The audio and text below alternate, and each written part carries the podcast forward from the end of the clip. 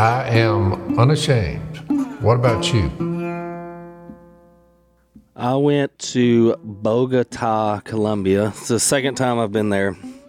A beautiful place. I mean, beautiful. What were you doing there, Joe? So I went with All God's Children. I know I've talked about them before, but uh, I still work with them. I love them. Uh, what do they do? Tell tell everybody what they do again. Yeah, so we've uh, we do international adoption um, and orphan care, which is kind of a newer thing. It's what they kind of brought me in for um, to try to help you know raise awareness and monies. Um, stand by, Joe. Just start that last sentence over. so yeah, we do international adoption and orphan care, which is basically what I I spend all my time on is kind of raising awareness and um, money to to fund what we're doing over there. So I'm a contributor, by the way. yes, and Yeah. so is Dad. I like it when you call me and say thanks.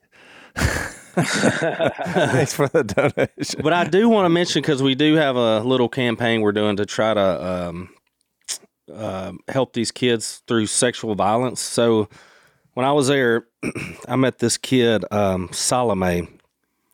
She's fi- Went went to her house. She's five years old, tiny. She looked like like Gus is like six, and he was like three times her size. And this is your adopted son, Gus. Yeah, Gus is my adopted son. And um, so we go to her house, and she and her mother had been going to treatment that we provide at a facility to try to help kids and their, you know, mom, dad, who, you know, grandpa, whoever they're living with to get over, you know, sexual violence. And um, she was being molested by her mom's like boyfriend, which I don't know exactly how long that took place, but like a good while, I think a year maybe. And this little girl, this was so crazy. She, when we came in her house, this now we're removed like six months from that, been getting treatment. Um, she was so happy. She was reading to us, and she had all these little dances she was doing. She had a little puppy that she carried around with her. So she seemed right. I, I could see where what we're doing is working. Because you know, I would think she would be just head down, you know, super just not like she was. I was like, oh man, this is great. And and we talked to the uh the people who counsel her and they're just like, she has come a long way. Like but it's a big problem there. Like sexual violence. It's like It's a big problem everywhere. it's a big problem everywhere. But I mean, was- nothing makes me more angry in this society, in our world, as kids being taken advantage of, and it's a global epidemic because there's evil in the world. So I commend you for your venture, and which is why we're all we all support what you do. I mean, if we're going to represent the Lord, I think in your top five, helping kids who have been abused should be at the top of our priority list. wanted to finish that thought out. So we uh we got a twenty five. We're trying to raise seventy thousand to fund this. It's been funded for the past, I think, three or four years, and uh, but our funding ends pretty soon. So we got a twenty five thousand dollar match going to that. So we're basically trying to ri- raise about forty five thousand more, hopefully in the next you know month or two. So. Just putting it out there to the viewers. Feel free to give. AllGod'sChildren.org. Where Yeah, you we'll, can do that. and we'll put we'll put it up on the screen Yep. for people who are watching. But yeah, the trip was great. It's hard. It's hard to God, see these kids and you hear their stories and you're just like, woo, Yeah. it's tough, but awesome. That you're well, that we're, that we're there to help. I mean, Yeah. they, they love us and love because they get it. We're not there to for any other reason but to help. Is it third world country? Like, I mean, what were you eating and what were Oh, you yeah. traveling? That was a funny story. So no, Bogota is kind of it's pretty nice. I don't think it's considered Yeah, like okay. a third world. Um, so we go to this like the nicest steakhouse they have, and we get out the menu, and I was like, forty six thousand. I mean, I was like, what? Or, no, it was like it was like forty six hundred for like a steak, and I was like, what is going on here? But I didn't realize it took me a minute. I was like, it, it was not in American dollar. Yeah, he was like, I was like, rate. what is the exchange rate here? And I'm talking to her like our interpreter. He's like, oh, it's about seven dollars. I was like, seven dollars for, and it was a fine ribeye, Huh. but it was like seven Inflation. American dollars. Yeah, I got you. That's Yeah. it. That's inflation right there. Ooh. Their, their their currency has been inflated against the U.S. dollar. Yeah. Yeah. It's interesting. That reminds when I went to Ukraine, you know, 25 years ago, I I literally carried around the money in a box. I mean, I just knew somebody was going to knock me in the head because it was 750 to 1, I think. So, I mean, I bought that coat that y'all made fun of me. I bought it for Missy. It was a women's coat. It was the only thing I found that was even worth money. And I think I paid four dollars for it, but so whatever that was, it was like three thousand of, of their money, you know. But but um, it was a sad situation. I mean, we're kind of laughing. It was a sad situation that just you see I these. mean, you had a, the- a bulky, just a lot of money. oh, I But it just wasn't worth it. I had a. It looked like Monopoly money that was heavy, and I carried it on my shoulder because by the end I was going to give it all away. So when we stopped through uh, on the way back to Russia, and I went, I basically spent all that money moving up the line in McDonald's because it had just been built back then as the world's largest McDonald's. I mean, I hadn't eaten in five days, Hunger legitimately came upon y'all. and I was just doling it out because I figured if I just give it away, maybe somebody won't knock me in the head by the time I get to the front of the line. And so I got by the time I got to the line and paid for my five Happy Meals that I ordered for myself, I just had an empty box. And if we're not careful, we're going to end up in the same predicament they're in with the kind of inflation that's going on oh, it's, nowadays. it's tough times. I Yeah, mean, you're, you're it's- wondering how low economic, you know, jobs are Well- even making. I mean, it's what are we five dollars for a gallon of gas here now? Seven in Six bucks for a gallon of diesel. Yeah, it's It's tough. incredible. If you you should re- you should research the Weimar Republic, which um, after I'm probably going to butcher this, butcher this, but after World War II, uh, and after World War One, the Germans had a lot of war debt that they were forced to pay back, and so they started to print money to monetize their debt. And if you read the stories of how quickly the German mark just completely collapsed, they would bring wheelbarrows full of money down to the place to pay their light bill because the, the, the dollar had been, I guess, their, the mark had been deflated so much. And I think the exchange rate at the beginning of all this was like one to seven or something like that. And by the end of them printing money, one US dollar would buy you like 1.2 trillion German mark. The, the prices on a menu Nah, when you went out to eat, they would they would change the, the price would go up by the time you got done eating, so people would want to pay for their meal before they ate because by the time they got through eating, the price had already gone up. It's crazy oh, stuff. Oh well.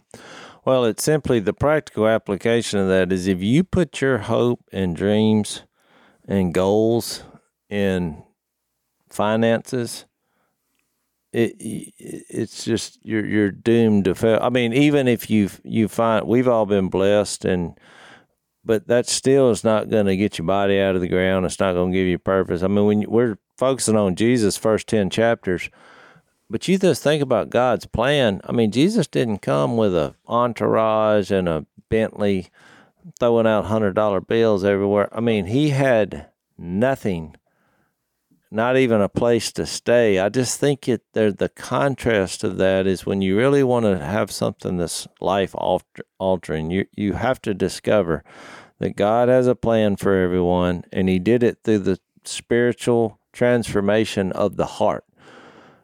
And look, he's going to take care of you because the big stuff, sin, death, purpose, all of that is answered. Now that doesn't mean the rest of it's not going to be bumpy, but it reminds me of that that uh, Paul's illustration in Philippians three, which I think directly ties into where we're at in in Hebrews because we're going to get into chapter three today. But when he talked about that putting no confidence in the flesh, uh, Philippians three two, he says, "Watch out for those the mutilators of the flesh, those men who do evil." For it is we who are the circumcision, we who worship by the Spirit of God, who glory in Christ Jesus and put no confidence in the flesh. And then he said, Though I have reasons for such confidence, if anyone thinks he has reason to put confidence in the flesh, I have more. And then he gives his pedigree from the exact thing that we're that we're battling in Hebrews. He says, I was circumcised on the eighth day of the people of Israel the tribe of Benjamin, a Hebrew of Hebrews in regard to the law, a Pharisee as for zeal, persecuting the church, as for legalistic righteousness, faultless. And then this this these verses in seven or eight are so profound. It says, But whatever was to my profit, I now consider loss for the sake of Christ. What is more, I consider everything a loss compared to the surpassing greatness of knowing Christ Jesus our Lord. There was one other. I, I wrote down a, a. There was a. While you're there, Jace, uh, everybody needs to realize that when they read Hebrews, uh, when you when when you read Hebrews, since the children have flesh and blood, he too shared in their humanity, so that by his death, this is Hebrews two verse fourteen and following that he might destroy him who holds the power of death, that is, the devil, and free those who all their lives were held in slavery by their fear of death.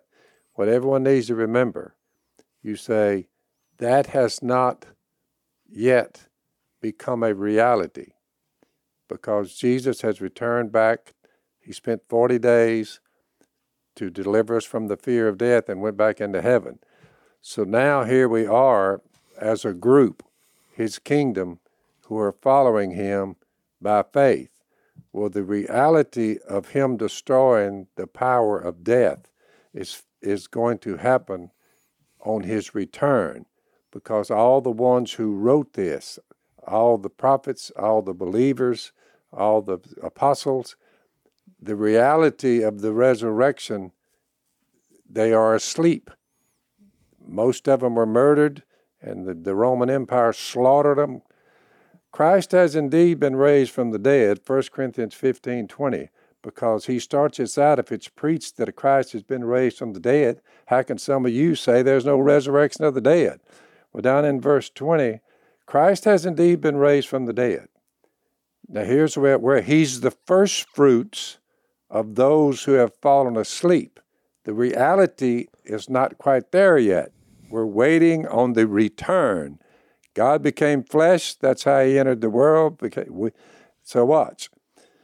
The first fruits for those who have fallen asleep. For since death came through a man, Adam, the resurrection of the dead comes also through a man, Jesus. For as in Adam all die, so in Christ all will be made alive, but each in his own turn. Christ the first fruits, and here is the reality. Then when he comes, the end, here comes the reality of, of Satan being crushed as far as death's concerned. When Jesus comes, he, you could add back those who belong to him. Then the end will come after God has destroyed every uh, all dominion, destroyed all authority, all power. He must reign until he put his enemies under his feet, and the last enemy to be destroyed, the reality of it, is death. So when you look at it that way, you say, well, we've got this great hope, and all we're doing is waiting on the return, Jace, yeah. so that the, the destruction of death and the power of death can be done away with forever and ever and ever and ever. So yeah. there Let's is this quick... slight uh, waiting period, I guess I would call it. Yeah, let's take a quick break.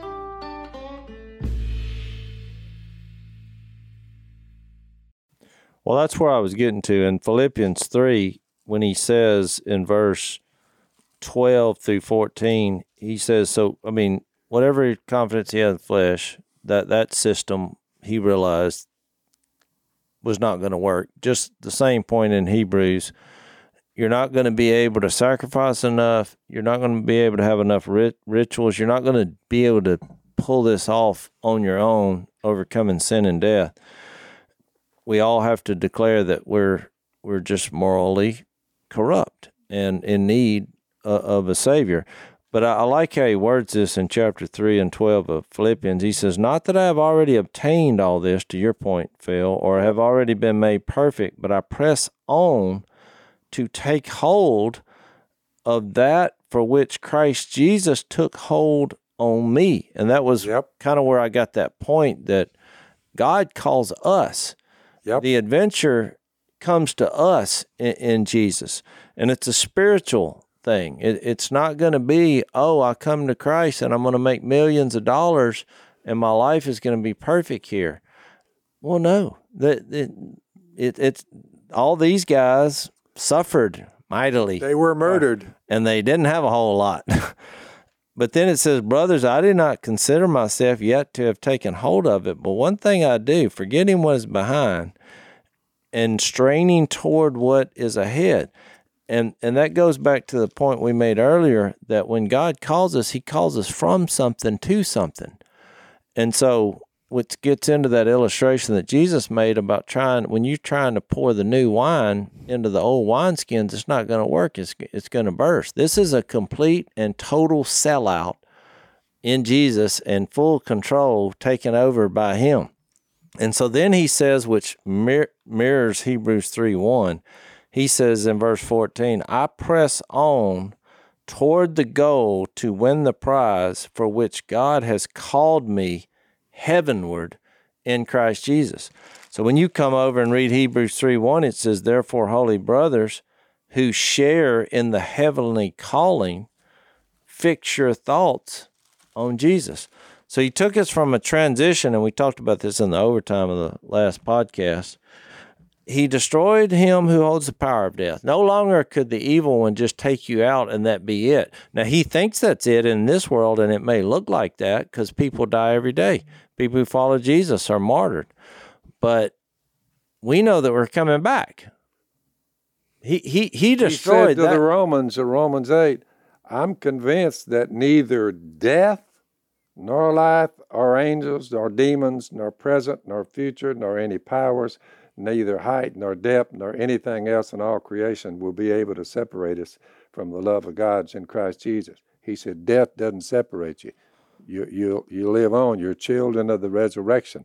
They were struggling with it at Corinth. You say, but the reality of it, it comes once you understand the return of Jesus. That's all we're waiting on. yeah, Most people are going to be running away when Jesus returns. We'll be running to him.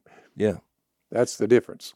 Well, and I think what he's the underlying point of what he's trying to do here is because he brings up this argument in chapter 2 and 16 when he said, For surely it is not angels he helps, but Abraham's descendants, because that's where they they came from. But the underlying theme of making this point about Jesus becoming like a human to save us and to destroy the power of death, it then echoes what he said in Matthew 28 when he said, You go preach the gospel, the good news that Jesus died and thus destroying the power of the devil, and he was resurrected so that we can live again. He said, You go preach that to all nations.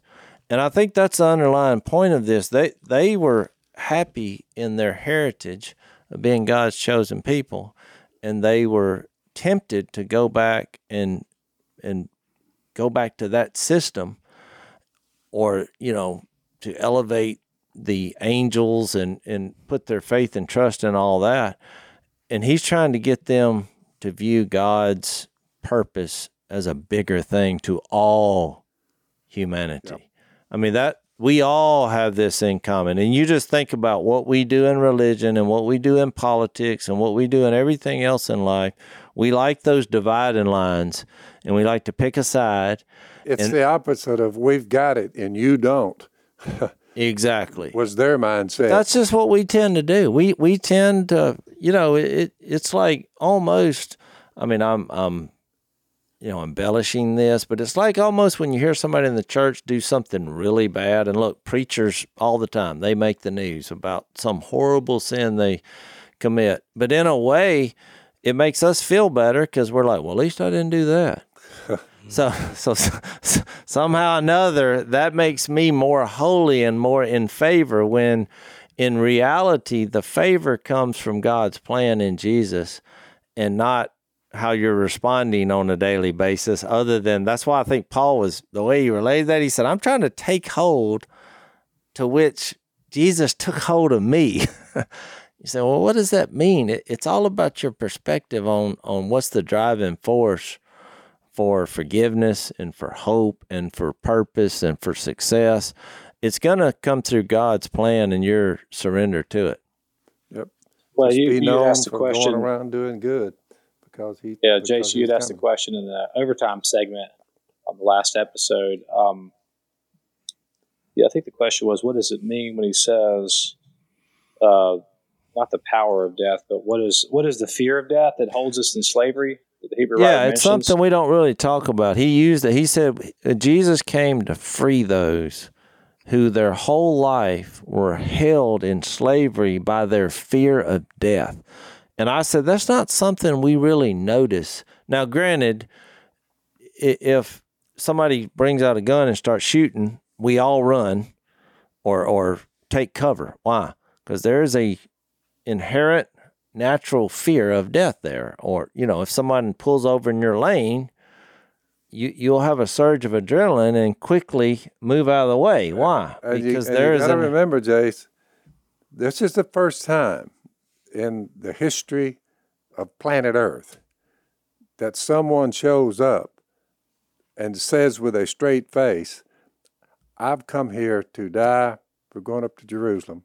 I'm going to die, be buried. In three days, I'll be raised from the dead. yeah. And he ends it up by saying, when he did it, he did die. He was buried. That's the first time in human history. And no one has come along since that time with this kind of documentation. yeah, Just to actually person, give evidence, historical one person evidence. who ever lived and died and still lives. yeah. That's that's a first. But and let's we're take a still quick stuck break. with it. Let's take one quick break.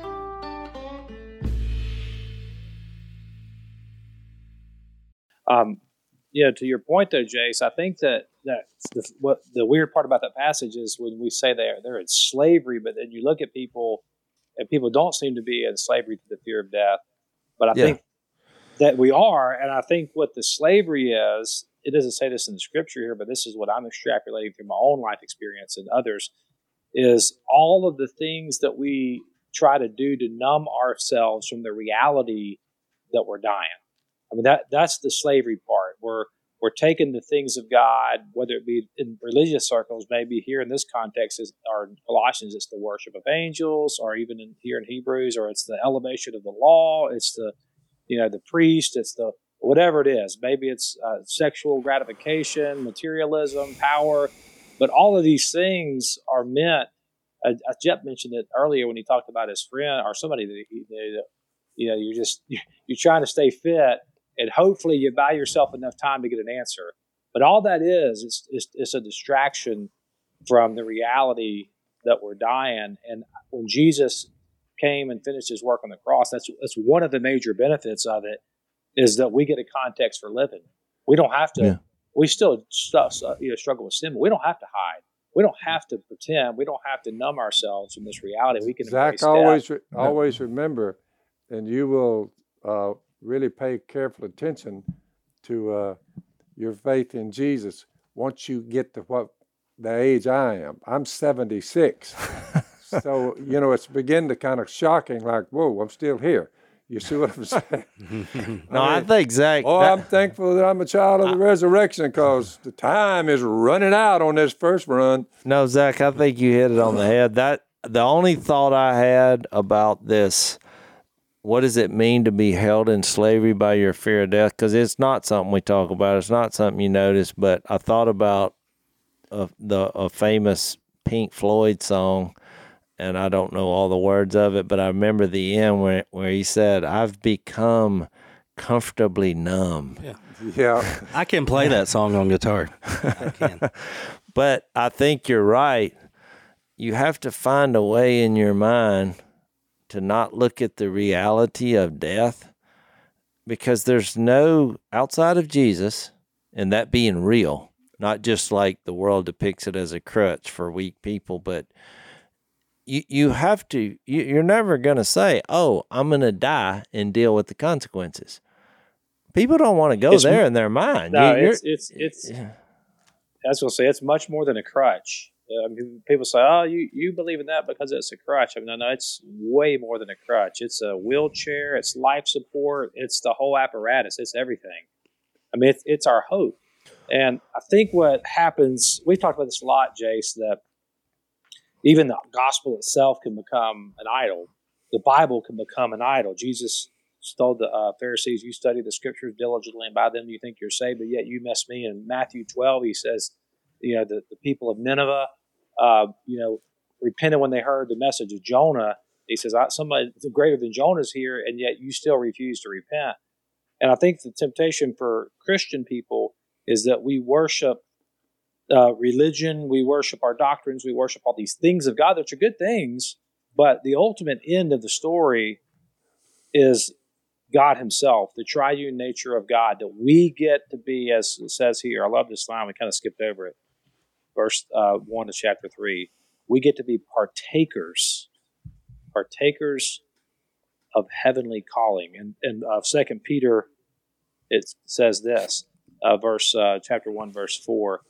Um, he has granted to us his precious and magnificent promises so that by them we may become partakers of the divine nature, having escaped the corruption that is in the world by lust. And so when we, we look at what's happening in Hebrews here, it's really a case that all of these things that, that God has implemented, including the gospel itself, is all pointing, those are means to an end. In the end is that we get to be we get to participate in the nature of God. We get to participate in the inner life of God. We get to dwell in the presence of God. That is the reward. We, the reward is not eternal life for the sake of itself. The reward is eternal life in the presence as part, uh, participators and partakers of the of the, the triune nature of God. Does that make sense? No, I agree. Well, I was going to say in my response to the Pink Floyd comfortably numb, I mean, Jesus became a God's plan through the work of the Spirit, which you mentioned, which which we house, which is the whole concept of being born again. And you think about overcoming the fear of death. Well, if you have the Holy Spirit of God, Romans eight eleven, the same Spirit who raised Jesus from the dead is living in you. But when you look at the opposite of comfortably numb, Jesus became uncomfortably dead for us to overcome that. Because his death was, I mean, uncomfortable is not a big enough word. I was just playing off what, I mean, it was brutal. He was, he was tortured. He, Oh. you know, he, but, and so he died, which I think is his point so that we could not have to try to figure out ways to become comfortably numb on the earth, which is what we do. And that's why everybody always says, oh, it was such a shock, you know, when that happened. Well, really, why are we shocked? We, we, you know, we're just, we're living one day at a time, and any day it, it, it could be, it, it, this is, this is the re- harsh reality of where we're at, whether you're a believer or not uh-huh. you can you can dilute your mind into thinking that it's just not going to happen. But yeah. The reality what hit of it is hard? scary. What? It hit me hard. Well, I've been out of college. I went to Harding University in Arkansas for four years. And when I was there, I knew every place on that campus. That cafeteria was my cafeteria. That Chick fil A, that's our Chick fil A. The dorm room was my dorm room, my, my hall, my bathroom. It was, you know, we occupied that campus as a group of people for four years. And then I leave for about 10 it came back to visit and it was a whole other set of people and it was like it, it kind of hit me this is us on planet earth like there's a whole other group of people that lived before us it was their earth and there's a group that's coming after us that's going to be there it's just quick it's just it, we're- it's so temp it's so temporary Phil, you Mhm. said it. You're 76. I guess when you get older, maybe you start to contemplate those things more. But I think that's what the psalmist wanted us to contemplate when he wrote that in Psalms 91. Teach me, Lord, to number my days. Well, that's why you got passages like First Peter one you know, 23 that says, For you have been born again, not of perishable seed, but of imperishable. I mean, there's a word you need to just That's why dwell on. when they jump up in front of me and say, "Get that effing Bible out of my face," many a time, get that Bible. I don't want to hear anything about. It. They're they're turning away from their only chance to have no fear of death. I, I'm trying to show them that, but they're saying, "Hands on the ears, don't know. I don't want to hear that." Yeah, yeah, yeah, yeah. And man, it's disheartening. Well, he goes Every on. time you see one turn, you're like, whew, man. Well, let me finish reading this. So he says, "But of imperishable through the living and enduring word of God, not not the not the dead, not not the not the historical dead leftovers of what happened. I mean, it, it is a living word. You know, when Jesus was raised from the dead, for all men are like grass, and all their glory is like the flowers of the field. The grass withers and the flowers fall, but the word of the Lord stands forever.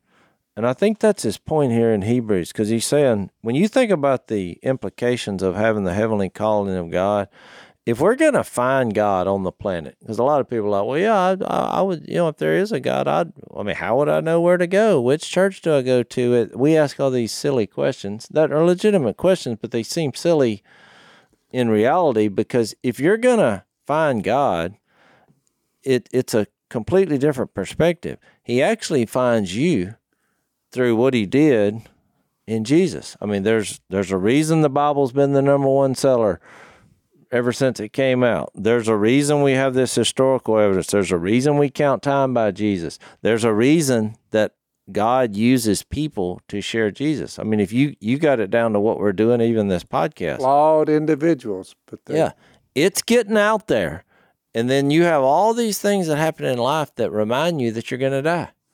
I mean, I I've told this story before, but one there was a guy who I shared Jesus with multiple times, and he just never would move on it. He never would say anything. He just, but he would always show up and listen and listen. Well, one day, years later, a- after he he came to Christ, he said, "You know what? Actually, kept kept making me think about that. He said every time I saw a funeral, every time I had to pull over on the side of the road, because you know in our culture, you see a funeral come, you pull over." And he said it would seem like it would pass by for hours. he said the time just it was a mounted. somber- it was a somber Because he said no matter how I justified my life, because look, you talking about comfortably numb, had plenty of money, had a you know a wife that he that he loved, no kids, but because he couldn't have kids, but he just he he loved his life. He had plenty of money. He was having fun. He's doing all the hobby, but he's like, and then here you are sharing that you know I need this in my life, and he's like, I don't need this in my life. I like my life. It because there are some people out there who are under the they're comfortably numb. They're like, but he said, man, you share this, and then every time I see a funeral, he's like, I I I- just can't keep living like I think this is going down some road that's gonna it there's just not gonna happen. And Yeah. uh, let's uh let's take a quick break.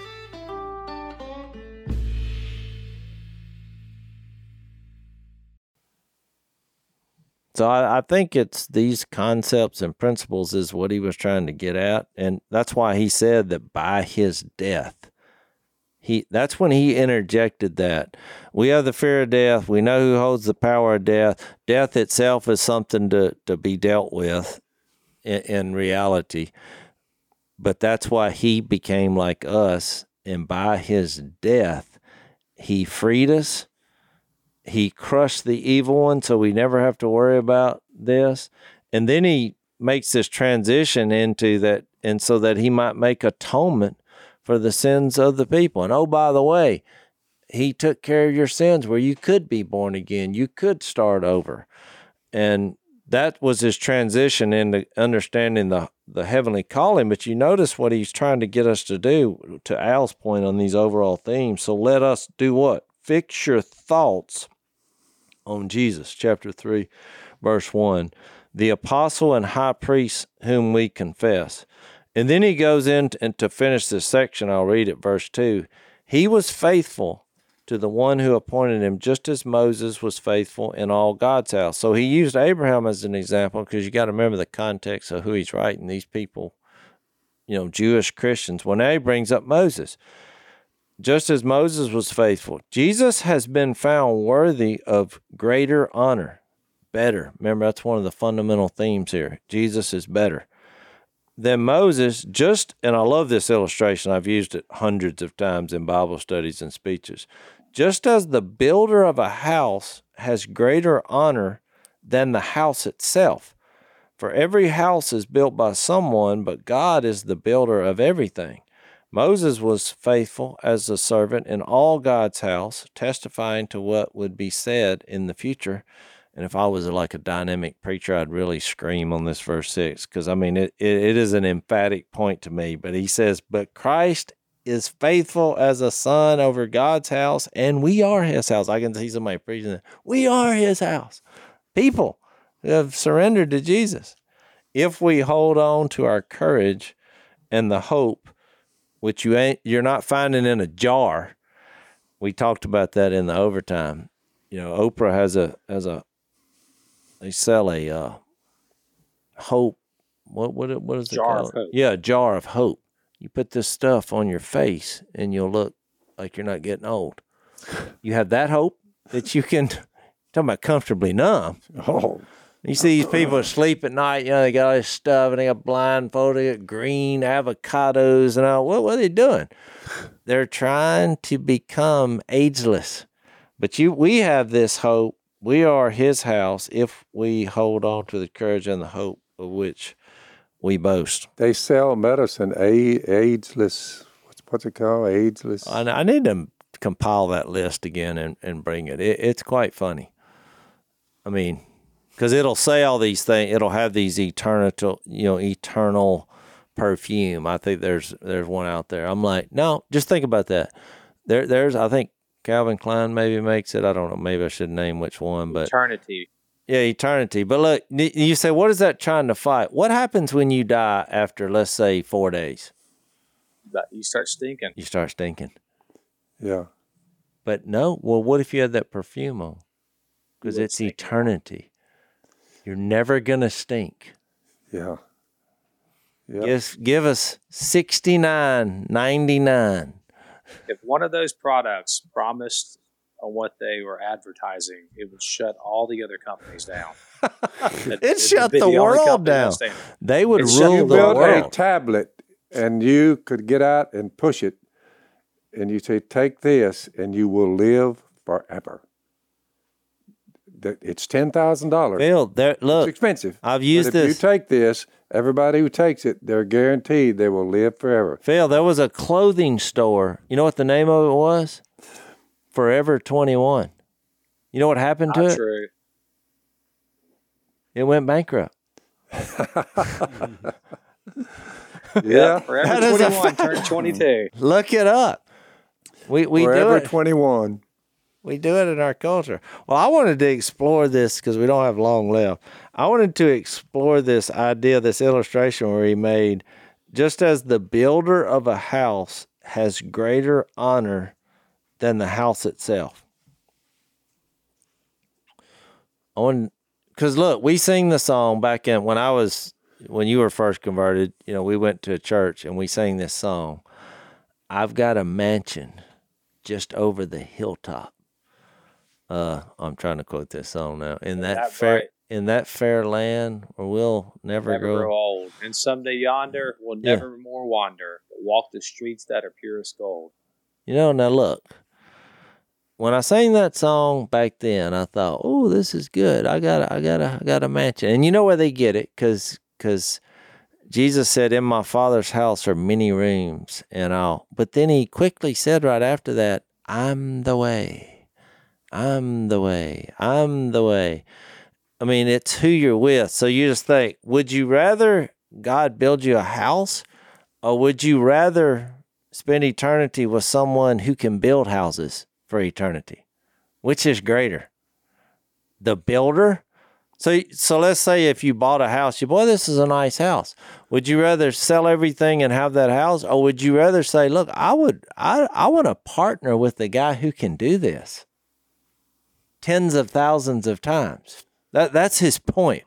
So what what does that mean for us? I guess is the question I wanted to pose for Well, you. hey, think about in Second Thessalonians because you mentioned earlier we were talking about uh, in Hebrews two when he mentioned.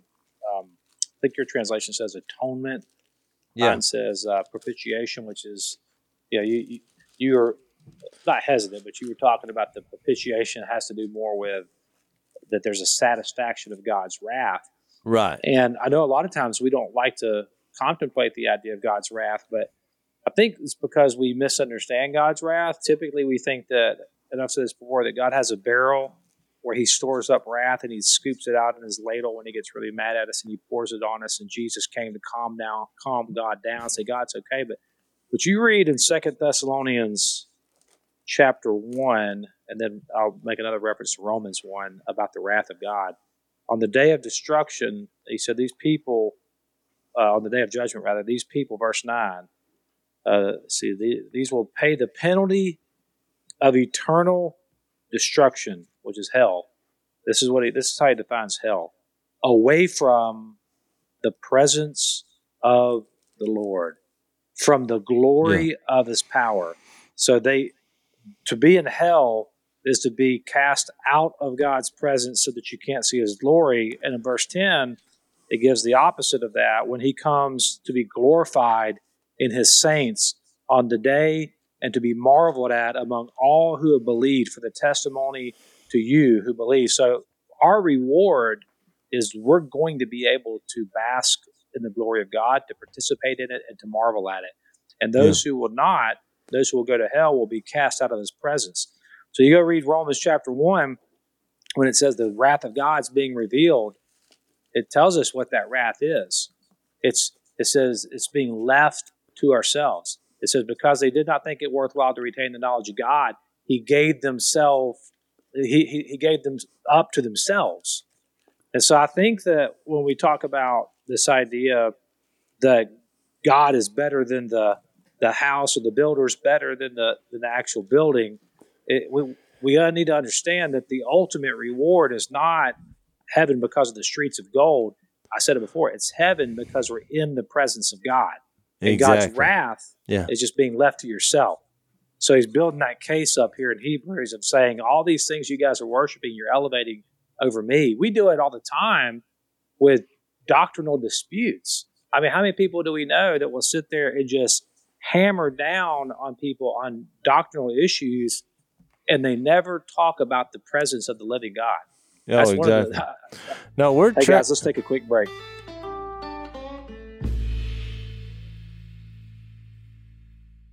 We're tracking 100%. I brought that up in the overtime in the last podcast, but my point was even the translators have trouble translating it because they take two words that seemingly mean two different things. You know, atonement, you're kind of focusing on the love and mercy God had for us to redeem us, and that propitiation is more like, and it keeps us from the wrath of God. But you got to remember that that that all goes together.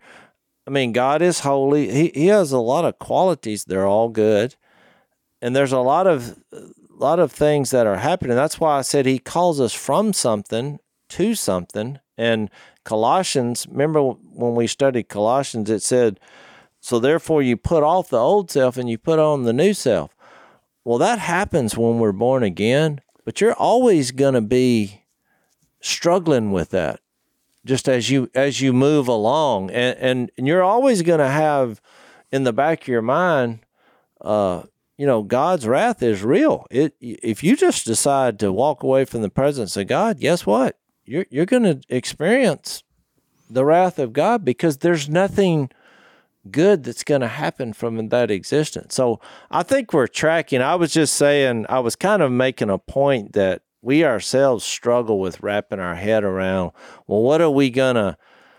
What are we going to highlight on the qualities of God? But I think you see that in different churches, and there's no doubt about it. It's just a fact. You go to some churches, and it's like what we would call hellfire and brimstone. you know, I mean, it's like, and it's like that's where they're focused because I think we really struggle with just surrendering to God and allowing His nature to be the controlling force of our life because we just don't look at things like that. We we we tend to just focus on what we want to focus on based on however we see it instead of trying to wrap our head around his plan, you know. But I agree with you 100%.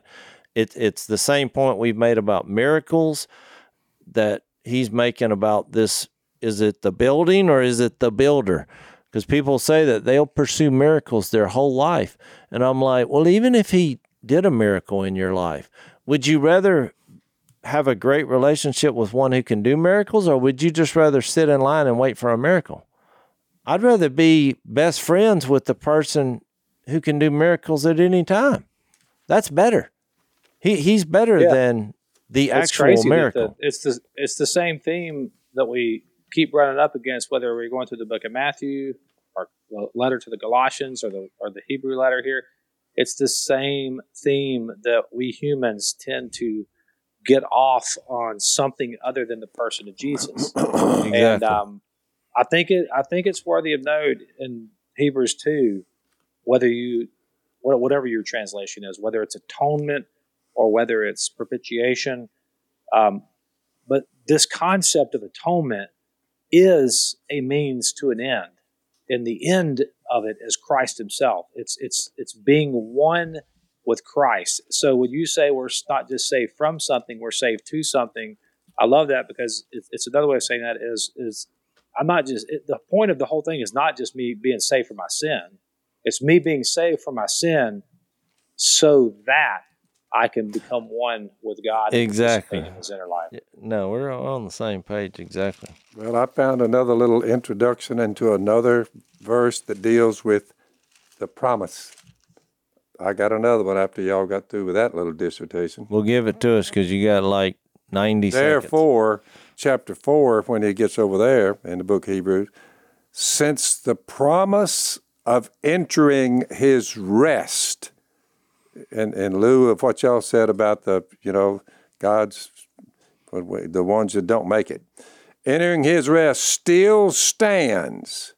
Let us be careful then that none of you be found to have fallen short of it. For we also have had the gospel preached to us, just as they did. But the message they heard was of no value to them because here's what a lot of people, and you, you said it brilliantly, Jay, because though uh, it has no value because those who heard did not combine it with faith. Exactly. So, so. That leads me to look for everything we've said here today and leading us into overtime.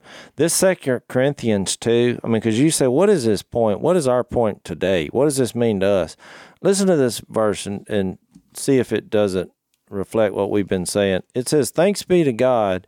Who always leads us in triumphal possession in Christ? God is the one doing the leading here. Yep and through us spreads everywhere the fragrance of the knowledge of Him. Now, you want an eternal fragrance? Here it is. For we are to God the aroma of Christ among those who are being saved and those who are being perished. Yep. There, there's your, you, you can't have it both ways. Some are in and some are out. There's going to be wrath. There's going to be eternity of bliss with the creator of the universe. To the one, we are the smell of death because it reminds them that they're going to die. Jesus' resurrection actually reminds us of our death. To the other, the fragrance of life. And who is equal to the task? Nobody. And eh, unlike so many, we do not peddle the word of God for profit. On the contrary, in Christ, we speak before God with sincerity like men sent from God. So when you say who's equal to the task, I think that's the point. Jesus did it for us and we get to participate in that. And he it's works a life out. of lived out faith. Yeah, believe. That's it. I mean, outside of Jesus, how can you pull this off? That's it. Well, I said I said earlier that if somebody could come up with a prom, uh, uh, could deliver on one of these promises, it would put the rest of them out of business. And the truth is, is the verse you just read is somebody has come up with something Exactly. they will deliver on the promise, and it will put the whole bunch of them out of business. That's all for today. Let's uh, move over to the behind the paywall conversation. If you guys want to jump into overtime segment, we'd love to have you there. You can subscribe to um, the overtime segment along with a lot of other things as well at uh, blazetv.com slash unashamed. That's blazetv.com slash unashamed. And you get 10 bucks off. I think it moves it down like 89 bucks for the year. So I'd love to have you guys over there. Thanks for listening to the Unashamed podcast. Help us out by rating us on iTunes. And don't miss an episode by subscribing on YouTube and be sure to click that little bell to get notified about new episodes. And for even more content that you won't get anywhere else, subscribe to Blaze TV at blazetv.com slash unashamed.